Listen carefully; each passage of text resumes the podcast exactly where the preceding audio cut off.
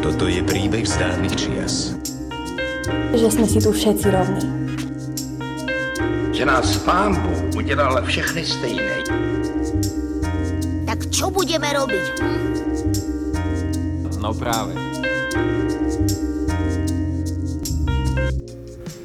Dobrý deň, dovolte mi vás privítať už vo štvrtom dieli podcastu No práve. Dnes sme si k nám zavolali dvoch veľmi zaujímavých hostí, s ktorými sa budeme rozprávať o diverzite. Čo to je? Je to len nejaký diktát Bruselu, alebo je diverzita cestou k lepším zajtrajškom pre všetkých? Je zlé byť jednofarebný, alebo je to proste len nuda? Na tieto a ďalšie otázky nám dnes prišli odpovedať Vlado Kurek z Triad Advertising a Lucia Kleštincová z Európskej komisie. Dobrý deň, prosím vás, môžete sa nám trošku predstaviť, kto ste a čo robíte? Dobrý deň, volám sa Vlado Kurek, som jeden z kreatívnych riaditeľov reklamnej agentúry Triad Advertising a ako už z toho titulu asi vyplýva, mám na starosti vymýšľanie reklamy a realizovanie reklamy pre našich klientov. Do nášho podcastu sme si vás zavolali najmä kvôli kampani Slovensko žije všetkými farbami. Ako táto kampaň vznikala? To je celkom zaujímavá a celkom dlhá história alebo celkom dlhý príbeh, ale skúsim to teda v takej nejakej krátkej forme. My pracujeme pre Absolut Slovensko a bola to v podstate požiadavka na prvú veľkú reklamnú kampaň pre túto inak celostovo zabehnutú značku a keď sme ju pripravovali a riešili sme ju, naše zadanie bolo naozaj napojiť sa na globálny koncept a ten globálny koncept hovorí o tom, že lepšie zajtrajšky začínajú dnes večer a tak ako ten koncept aj tá značka Okrem toho, že samozrejme, že je to alkohol a chce hovoriť o zábave a o týchto veciach, tak sa nejakým spôsobom celkom jasne vyjadruje k spoločenským témam, či už je to LGBT téma, či už je to téma rovnosti rás, rovnosti rodovej a tak ďalej, že to sú témy, ktoré možno prekvapujú na tvrdý alkohol, ale absolútka možno už viac ako 30 rokov celosvetovo komunikuje a našou úlohou bolo urobiť niečo v tomto duchu na Slovensku, aby to bolo aj zároveň absolútka a aby to bolo zároveň aj slovenské. Čo bolo cieľom tejto kampane, ale prečo bola nosnou témou práve diverzita?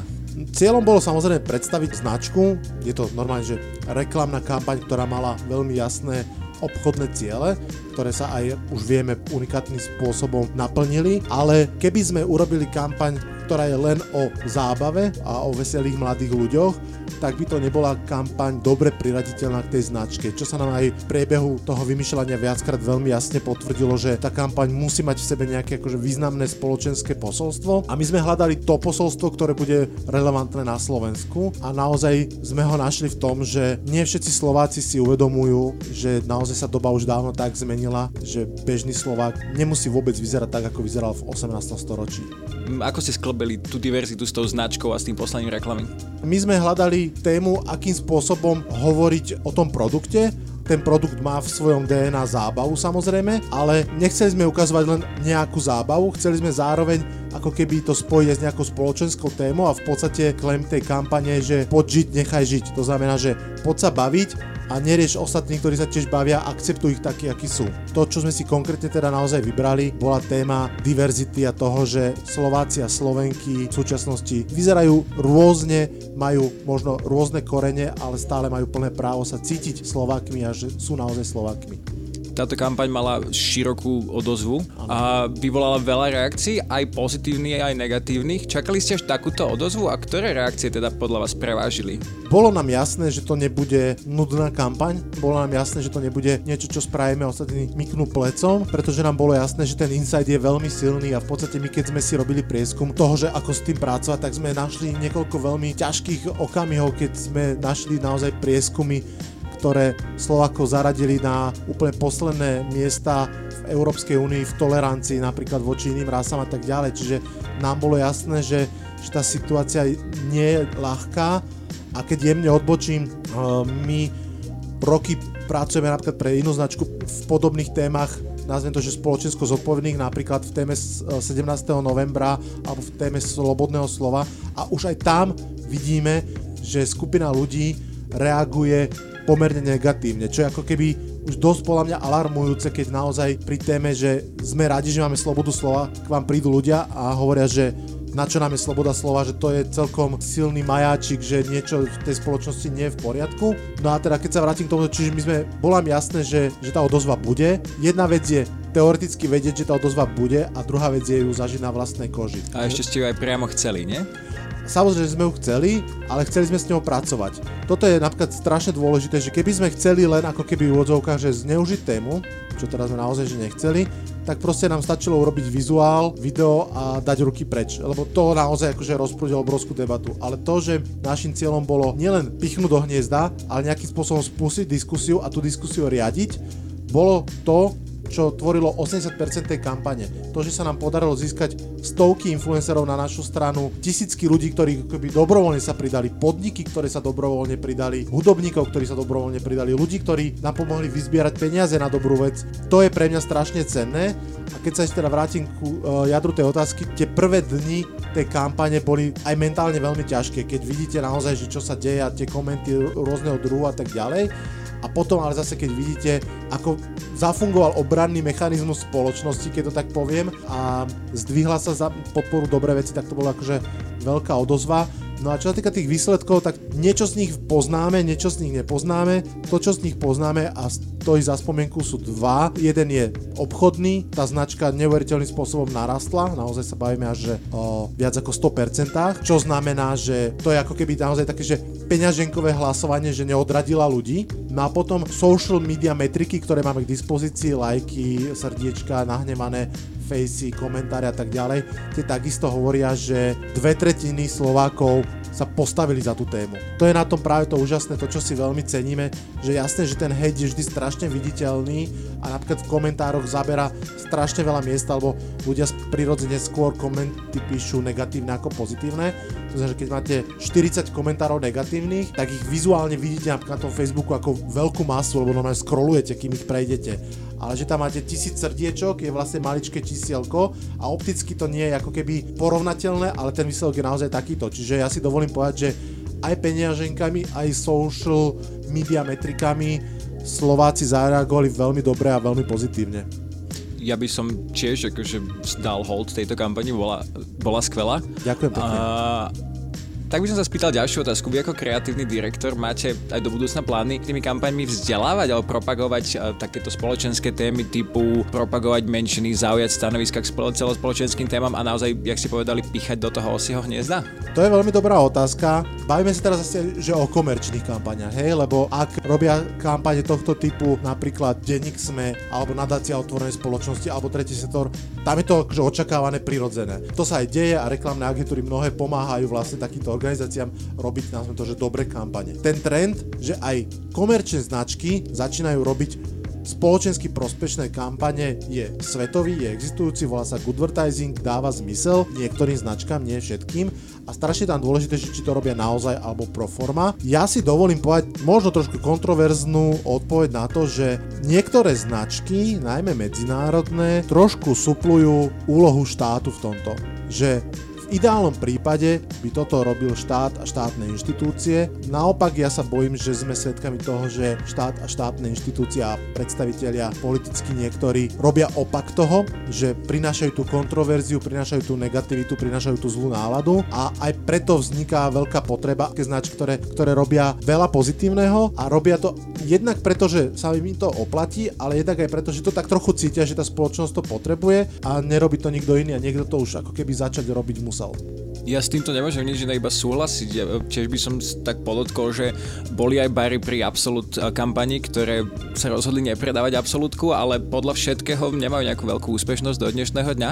Takže myslím si, že aj takto sa dá vzdelávať, ako ste povedali, rozmeniť na tie peňaženkové uh, ukazovatele. Ďalšia otázka by som sa spýtal, že či je diverzita cestou aj pre ďalšie kampane, či sa chcete s touto témou aj ďalej pracovať a nejak ďalej propagovať alebo využívať v ďalších kampaniach? Ja sa ešte jednou je to vrátim k tým barom to bol jeden z takých akože veľmi zaujímavý okamihov tej kampane, keď presne vyskočil na Facebooku, myslím, že dva také ako keby známejšie bary na Slovensku vyhlásili, že končia s absolútkou a behom pár hodín sa tam ako keby strhla taká, nazvem to, že občianská podpora kampane, ktoré ako keby jeden z tých barov dotlačili do toho, že stiahol to vyjadrenie a, a druhý, druhému baru v úvodzokách tak naložili, že teď som si povedal, že, že super. Naopak existovali casey, keď, keď nám napísali, ja viem minimálne o troch baroch, ktorí povedali, že nemáme zalistovanú absolútku, ale zalistujeme ju kvôli tomuto. No a vrátim sa k uh, vašej otázke, že rozhodne áno. To ako keby podľa mňa zase súvisí s tým, že keby to bola jedna kampaň, tak stále je to trošku len taký výstrel do tmy a súvisí to aj s tým, čo som pred chvíľkou povedal, že ak nejaká značka má robiť good advertising, tak by ho mala robiť ako keby, že naozaj naplno venovať sa mu opakovane, naozaj sa ako keby prihlásiť tej k téme, tá je komunikácia taká by mala aj naozaj byť. Dobre, super. Ja by som sa teraz pýtal ešte na váš osobný pohľad na tieto veci. Čo pre vás osobne znamená diverzita? Pre mňa diverzita ako pre kreatívca e, znamená pestrosť možností. Ja to za tým cítim strašne veľa vecí od rôznych prístupoch k tomu istému problému až k akceptovaniu rôznych pohľadov na vec. Aj keď tam samozrejme prichádzame k tomu, že na niektoré veci sa dá mať rô, rôzny pohľad a na niektoré, akože keď vonku prší, tak ak niekto tvrdí, že to dážď, tam by som asi sa hádal, že či naozaj treba mať rôzne pohľady na každú vec úplne. No a za, zároveň si myslím, že právo na diverzitu je jedna z dôležitých slobod spoločnosti a tá je si myslím, že veľmi dôležitá. Ja si myslím, že diverzita môže byť aj skvelým zdrojom inšpirácie, lebo je to také mm, opakom nudy, je to osobne pre mňa. No a taká posledná otázka, čo pre vás znamená pojem slniečkar alebo slniečkarstvo? Je to tiež také veľmi polarizačné slovíčko? Neznášam ten pojem, nepoužívam ho a trošku ma aj mrzí, že tá skupina ľudí, ktorá týmto pojmom býva označovaná, alebo dokonca aj médiá, že ho nejakým spôsobom prijímajú. Niečo podobné ako keď e, nemenovaný bývalý vysoko postavený politik vytvoril handlivé termíny typu zlepenec politický a podobne a, a ako keby si našli život a naozaj začali fungovať. Príde mi to strašne zvláštny pojem a mne osobne vadí a nechcem ho používať. Jedna veľmi zaujímavá svetová kampaň, asi 2 roky stará, veľmi jednoduchá, bola v tom, že bol to nejaký digitálny nástroj, ktorý v článkoch, ktoré hovorili o utečencoch, nahradil slovo utečenec za, za slovo človek. To znamená, že to bola celá kampaň, hej, že prepisovala vlastne ako keby headliny a texty článkov, kde ste mali, že 20 utečencov bolo nájdených tam a tam, alebo možno príde tisíc utečencov a menil to slovo, že možno príde tisíc ľudí a mne sa veľmi páčilo, že presne o tom to je, že slova majú veľmi veľkú silu v tej skrytej emócii a mám pocit, že by sme mali byť ako keby opatrní v tom, aký termín udomácníme pre akú situáciu, takže ja vždy, keď niekde je napísané slnečkár, ja si to v hlave prepisujem na slušný človek. V konečnom dôsledku je to iba nálepka, na ktorú môže mať každý pohľad iný, ale myslím si, že pre veľa ľudí teda z oboch spektier to slúži možno nejaké vyčlenenie a potom sa stráca tá všeobecná ľudskosť a rovnosť, čo je pre mňa ako človeka z ľudskoprávneho prostredia dosť, dosť škaredé. Súhlasím. um, ale v každom prípade by som chcel poďakovať za tento rozhovor, bolo to veľmi dobré nazrieť do tohto pozadia tvorby kampane, že naozaj aj tie obchodné spoločnosti sa snažia otvárať ľudské témy a celospoločenské témy a nehambia sa vyjadriť postoj. Chcel by som vám poprieť veľa šťastia do ďalšieho vášho pokračovania a veľa ďalšej inšpirácie do ďalších kampaní. Veľmi pekne ďakujem. Dovolte mi privítať u nás v podcaste Luciu Kleštincovú, ktorá už 5 rokov pôsobí v Európskej komisii a povie nám niečo viac o tom, ako vyzerá diverzita na západe a prečo má Európska únia moto, aké má.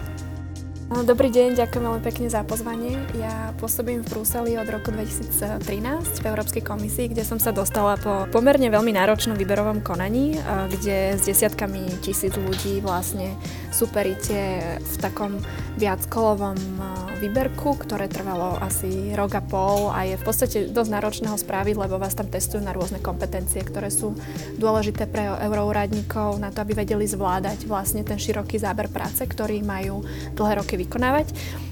Ja som predtým pôsobila v IT biznise na Slovensku a som bola taká aktivistka za prepájanie školstva a trhu práce, takže z toho obdobia pochádza taká tá moja vášeň pre školstvo a moderné technológie.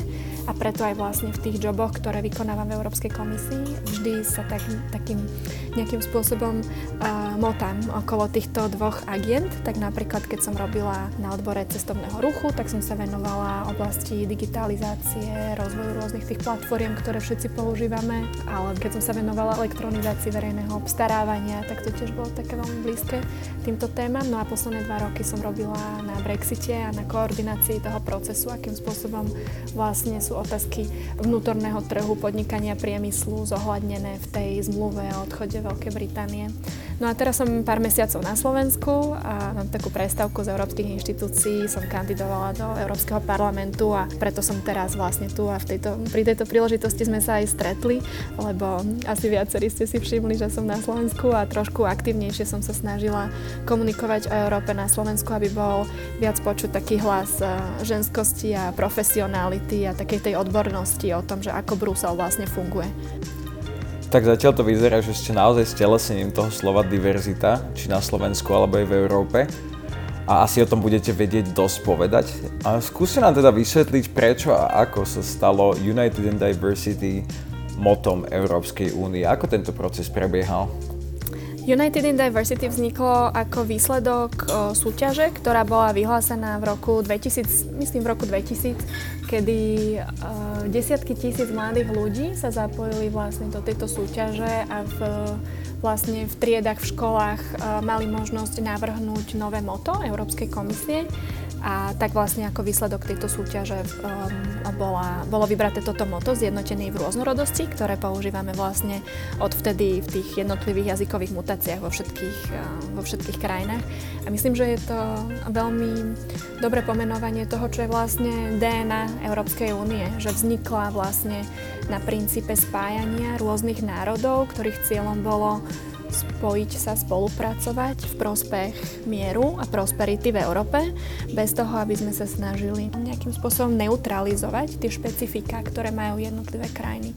Preto ja si myslím, že všetci by sme mali byť hrdí na to, že diverzita je v DNA Európskej únie, že to používame ako svoju konkurenčnú výhodu voči ostatným geopolitickým blokom a že každá tá politika Európskej únie sa snaží vyžmýkať, čo to dá z tej farebnosti, z toho bohatstva, ktoré máme, ktoré je kultúrne, identitné, jazykové, náboženské, akékoľvek. A na, túto, vlastne, na toto bohatstvo toho dedičstva kultúrneho a iného, ktoré sme zdedili a ktoré je v tých základných pilieroch EÚ, tak na to nad týmto základom sa stávajú tie európske politiky, ktorých cieľom je vlastne posúvať vpred spoločnú spoluprácu, aby sa nám tu žilo uh, lepšie, pokojnejšie a aby všetci mali takú nejakú lepšiu životnú úroveň. V súvislosti s týmto by som sa vás ešte rád opýtal, ako vy vidíte rozdiel vo vnímaní diverzity na Slovensku a v Európe? Je to nejaké veľké? Myslím, že rozdiel je v tom, do akej miery jednotlivec má možnosť zažiť si diverzitu na vlastnej koži. Na Slovensku mám pocit, že veľk, do veľkej miery ten strach, ktorý na verejnosti vnímam z diverzity, je práve preto, že bežná verejnosť v regiónoch nemala možnosť vo svojom každodennom živote zažiť diverzitu, takú tú náboženskú, národnostnú, rasovú a preto sa toho boja ako neznáma. Kdežto v západnej Európe, kde tie krajiny sú menej monokultúrne, ako je Slovensko, je pre nich prirodzené, že tá základná taká tá farebnosť v spoločnosti je, je rôzna, že, že tam žijú iné rasy, iné kultúry, iné národy a preto je pre nich prirodzenejšie um, toto vnímať ako základnú štruktúru spoločnosti a nie je to téma.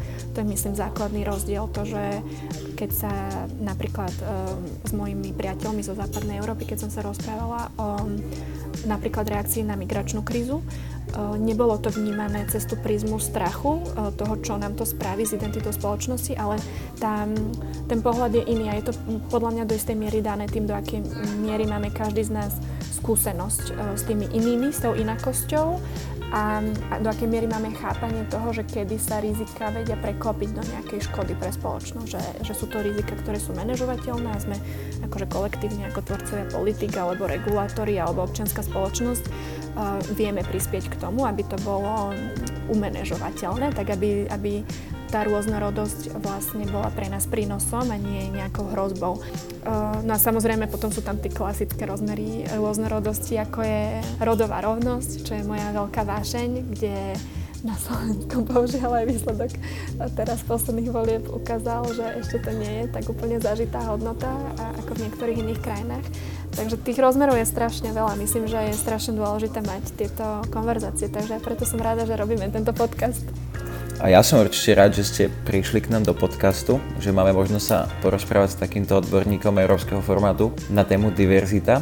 Chcel by som sa ešte opýtať, čo hovoríte na názory alebo výroky typu, že diverzita je akýsi diktát Bruselu a niečo neprirodzené pre nás? A myslím, že to je jeden z tých klasických uh, fake news alebo mýtov, ktoré si napríklad na Slovensku radi pestujeme diverzita nie je diktát Bruselu. Ako som spomínala, podľa môjho názoru diverzita je v DNA Európskej únie a rovnako aj, aj Slovenska do istej miery a je, je na nás, do akej miery si pripustíme to, ako chceme žiť a akú, akú štruktúru spoločnosti chceme mať a aké príležitosti na seba vyjadrenia a spokojný život dáme tým ľuďom, ktorí sú iní, či už sú to iné rasy alebo národnosti, alebo ženy, muži, alebo seniory, alebo LGBT menšiny, alebo, alebo iní ľudia.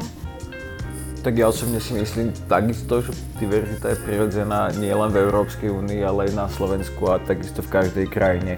Naozaj, ako rozmýšľam, tak rozmýšľam, tak si teraz neviem spomenúť na žiadnu krajinu, ktorá je čisto jednofarebná, až možno na nejakých pár výnimiek. Čo by ste nám povedali, čo pre vás znamená diverzita osobne? Pre mňa osobne diverzita znamená farebnosť, originalitu, inšpiráciu, možnosť učiť sa od iných ľudí. Ja som strašne zvedavý človek, takže keď, keď mi do života vstúpi niekto, kto je iný, tak sa na to pozerám nie ako na hrozbu, ale na ako príležitosť spoznať životný príbeh toho človeka a to, akým spôsobom sa vieme učiť jeden od druhého a spolupracovať. Takže myslím, že to je o tom, o tom kontexte. Ja som som veľmi vďačná za to, že mám možnosť e, iných ľudí mať vo svojom živote, lebo to je vďaka ním sa ja posúvam, ale zároveň chápem, že je to veľmi citlivá téma na Slovensku a že musíme sa veľmi citlivo o tom rozprávať práve preto, lebo napríklad aj naše školstvo alebo naše médiá alebo štruktúry politické slovenské neinvestujú dostatočne veľa do vedenia takej konštruktívnej diskusie o tom a vzdelávania ľudí, aby sa bežná verejnosť mala možnosť konštruktívnejšie zamyslieť nad tým, čo nám takáto rôznorodosť môže priniesť do nášho každodenného života. Takže za mňa je to obohacujúci parameter EÚ, ale rozumiem, že je to citlivá téma na Slovensku a preto namiesto toho, aby sme ju zatvárali, mali by sme podporovať organizácie organizácie, ktoré sú tu na to, aby pomáhali ľuďom sa vysporiadať s tými strachmi, ktoré v tomto kontexte majú. Máme tu predposlednú otázku. Chcel by som sa opýtať, ako vy vidíte diverzitu v budúcnosti Slovenska? Ostane Slovensko jednofarebné? Ak sa bavíme o rasách, myslím si, že Slovensko už teraz nie je jednofarebné. Máme tu um, veľmi veľkú rómskú menšinu, s ktorou máme veľmi veľa rokov za sebou, s veľkou príležitosťou ukázať, ako ich vieme integrovať a aké príležitosti vieme jednak vytvoriť pre malé deti, aby mali prístup k rovnakej kvalite vzdelávania ako biele deti alebo pre dospelých ľudí, do akej miery sme ochotní slušných, vzdelaných, pracovitých ľudí integrovať do svojich firiem a organizácií. Čiže myslím si, že tá diverzita je tu. Ja verím, že bude v dohľadnej dobe vidieť aj na riadiacich štruktúrach firiem a spoločnosti. Som veľmi rada, že sa nám podarilo zvoliť prezidentku. Som veľmi rada, že sa podarilo zvoliť rómskeho spolnomocnica ako zástupcu do Európarlamentu. Myslím, že to sú také tie prvé lastovičky, ktoré ukazujú, že Slovensko je schopné ukázať na verejnosti verejnosti, že táto hodnota je reálne našou hodnotou a že sme tolerantný národ, ale samozrejme ide to pomaly a každý z nás môže prispieť k tomu, aby to išlo rýchlejšie, či už e, kandidatúrou alebo rozhodovaním v eurovoľbách alebo v iných voľbách, alebo podporou nejakých organizácií, ktoré tú diverzitu pomáhajú komunikovať nejakým spôsobom. A o pár mesiacov, keď tu budú ďalšie voľby, bude každý z nás mať príležitosť opäť podporiť kandidátov, ktorí buď sú nositeľmi tejto hodnoty, alebo nie. Myslím, že je to jednoduché, že každý z nás, namiesto toho, aby sme mali teoretické debaty o tom, každý z nás by mal prevziať zodpovednosť za to, že rozhoduje v tých voľbách alebo v tom rozhodovaní o tom, akú organizáciu finančne podporí alebo iným spôsobom. Rozhodujeme každý deň, akým spôsobom sa mení slovenská spoločnosť. V tomto prípade mi neostáva nič iné, iba súhlasiť. Prejdeme k poslednej otázke. Rád by som sa vás spýtal, čo pre vás znamená slovo slniečkar v tejto slniečkarskej téme? minule, keď sa ma niekto na to pýtal, tak som na to povedala. Je to podľa mňa podobné ako nálepka feministka, že keď sa ma niekto pýta, či som feministka, tak uh, sa pýtam každého, že čo vlastne si za tým predstavuje, lebo myslím, že tak ako slnečkárstvo je to pojem, ktorý viac rozdieluje, než by spájal a ja vidím skôr zmysel v tom, že rozprávame sa o tom, čo človeka trápi uh, alebo aký cieľ sleduje v, v tom, čo sa deje v spoločnosti. Ak niekto za slnečkárstvom vidí naivitu alebo pozitivizmus alebo odhodlanie svojim vlastným angažovaním bojovať za liberálne hodnoty a diverzitu a slobodu, tak e, ja budem rada označená za slnečkárku. Ak niekto za tým vidí niečo ako negatívnu nálepku preto, lebo je to človek, ktorý má rôzne iné každodenné problémy a má potrebu označovať ľudí, ktorí sú iní alebo sa im žije inak, tak potom sa skôr sa snažím rozprávať o tom, čo sa za tým skrýva. Nech, nech sa nerozdeľujeme cez nálepky mne sa nedá nič iné ako súhlasiť, lebo tá nálepka v konečnom dôsledku len vyraďuje nejaký názor časti obyvateľstva, čo je proti nejakým hodnotám ľudskosti, rovnosti a diverzity, takže dokiaľ to človek berie ako nálepku, tak asi, asi to nie je na mieste. V každom prípade ale vám ďakujem za to, že ste nám priblížili dnes túto tému, že ste prijali pozvanie do podcastu a v každom prípade budeme držať palce, či to je doma na Slovensku alebo v Európe a a dúfame, že teda diverzita prerazí jedného dňa. Ďakujem veľmi pekne a ja držím vám palce s touto super iniciatívou. Myslím, že je veľmi dôležité, aby sme dávali ľuďom možnosť zamyslieť sa nad týmito otázkami iným spôsobom. Ja netvrdím, že mám nejaké správne odpovede, ale, ale možno každý z našich poslucháčov si môže sám pre seba skúšať dávať tie odpovede na vaše otázky. tak ďakujem veľmi pekne. Majte sa. Palce a dovidenia. Ďakujem.